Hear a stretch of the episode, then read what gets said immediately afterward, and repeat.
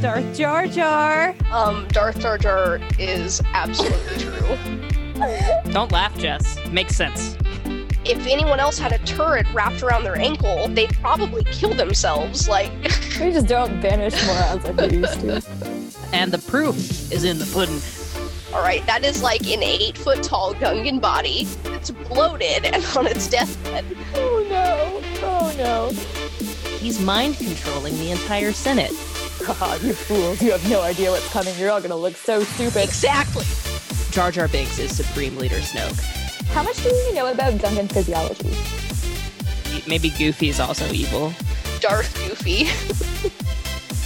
Starting to make too much sense.